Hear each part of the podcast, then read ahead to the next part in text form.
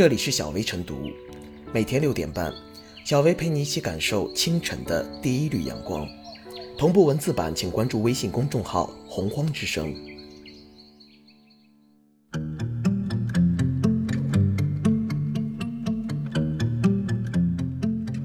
二零二零年五月时政热点精选一：近日，在珠穆朗玛峰六千五百米前进营地，中国移动联合华为成功完成全球海拔最高五 G 基站的建设及开通工作，实现珠峰峰顶五 G 覆盖。二，五月二日电，今年正值中国和尼泊尔建交六十五周年，为落实中华人民共和国和尼泊尔联合声明。自然资源部会同外交部、国家体育总局和西藏自治区政府组织了2020珠峰高程测量工作。今年也是人类首次从北坡成功登顶珠峰六十周年，中国首次精确测定并公布珠峰高程四十五周年。开展此次珠峰高程测量具有重要的历史意义。三。世界最高五百千伏输电铁塔的成功阻力，标志着此举刷新了我国在世界超高压电网建设领域的新纪录。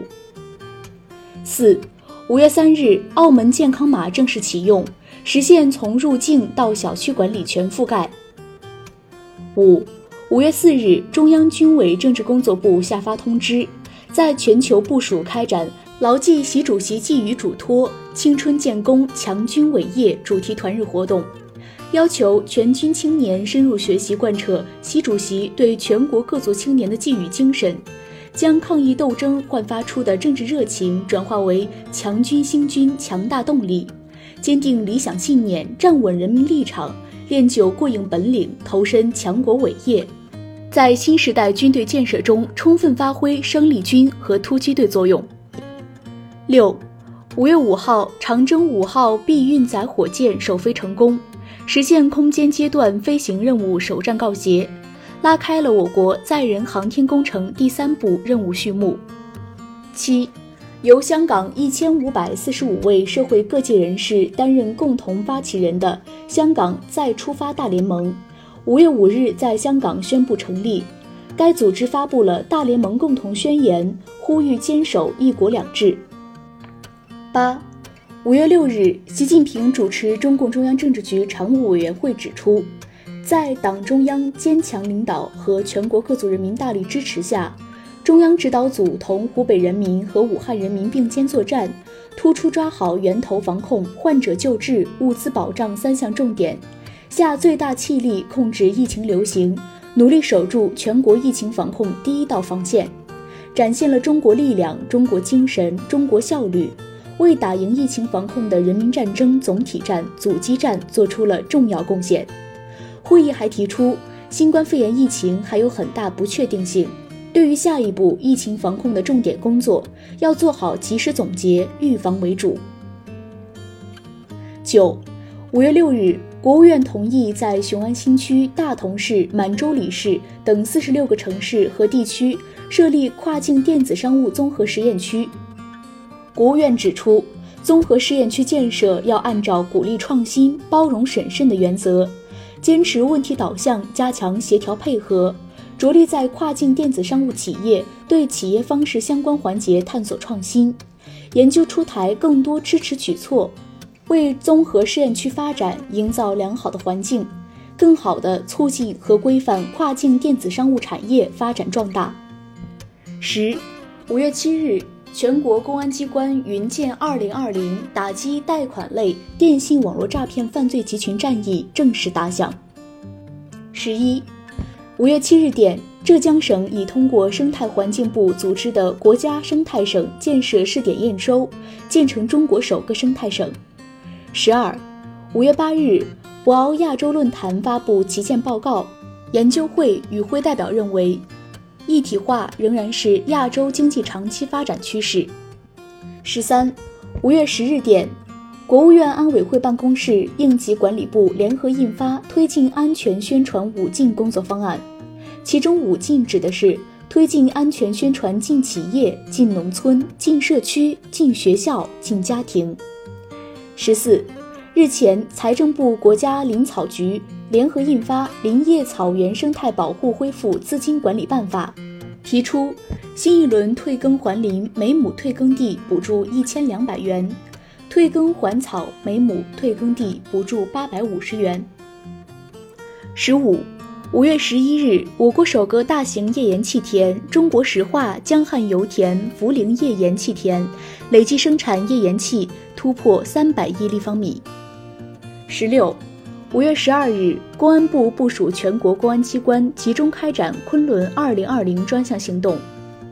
持续依法严厉打击食品药品、生态环境和涉野生动物等民生领域违法犯罪活动。十七，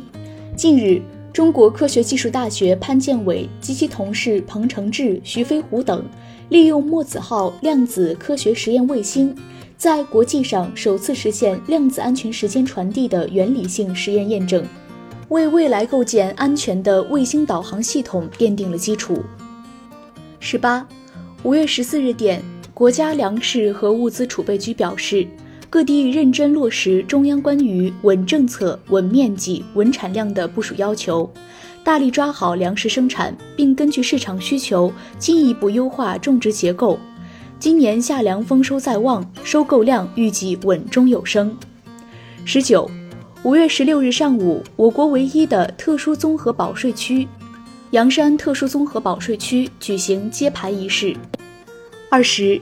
五月十九日，最高人民法院发布《关于依法妥善审理涉新冠肺炎疫情民事案件若干问题的指导意见二》，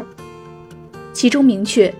限制民事行为能力人未经其监护人同意参与网络直播平台打赏，监护人请求网络服务提供者返还款项的，法院应支持。二十一。五月二十日，公安部交通管理局部署全国开展“一盔一带”安全守护行动。六月一日起，执法处罚的范围限定为骑乘摩托车不佩戴安全头盔、驾乘汽车不使用安全带的交通违法行为。二十二，五月二十二日，国家网信办在官网发布通知，为进一步规范网上信息传播秩序，切实维护广大人民群众切身利益。促使网络空间更加清朗。即日起，在全国范围内启动为期八个月的“二零二零清朗”专项行动。二十三，五月二十四日电，国内首条海底高铁隧道永州铁路金塘海底隧道海上钻探工作已全部完成，为隧道主体的全面开工建设打下重要基础。二十四，近日，中国科学院深圳先进技术研究院。深圳合成生物学创新研究院研究员刘晨立带领科研团队，历时多年，以大肠杆菌为模式生物，揭秘细菌大小的决定因素，推导出全新的个体生长分裂方程，修正了该领域原有的两大生长法则。二十五，两会期间，最高检发布报告显示，一九九九年至二零一九年。醉驾取代盗窃成为我国第一刑事犯罪。二十六，五月二十六日，全国首座设计时速三百五十公里的长江铁路桥完成首品钢箱梁架建设，将开始架梁。二十七，五月二十八日，十三届全国人大三次会议表决通过了《中华人民共和国民法典》，自二零二一年一月一日起施行。这是新中国第一部以法典命名的法律，开启了我国法典编纂立法的先河。民法典共七编，一千两百六十条，依次为总则编、物权编、合同编、人格权编、婚姻家庭编、继承编、侵权责任编以及负责。在民法典中，平等与保护是贯穿始终的立法精神。二十八。五月二十八日，香港特区立法会二度通过国歌条例草案，订立明确的规范及指引，交规惩并重。二十九，五月二十九日，反分裂国家法实施十五周年座谈在人民大会堂隆重举行。三十，五月二十九日电，国家体育总局冬季运动管理中心综合训练馆项目冰坛近日竣工。这是北京今年首个竣工的北京冬奥会新建场馆。三十一，五月二十九日，共青团中央、全国青联追授梁晓霞“中国青年五四奖章”荣誉称号。三十二，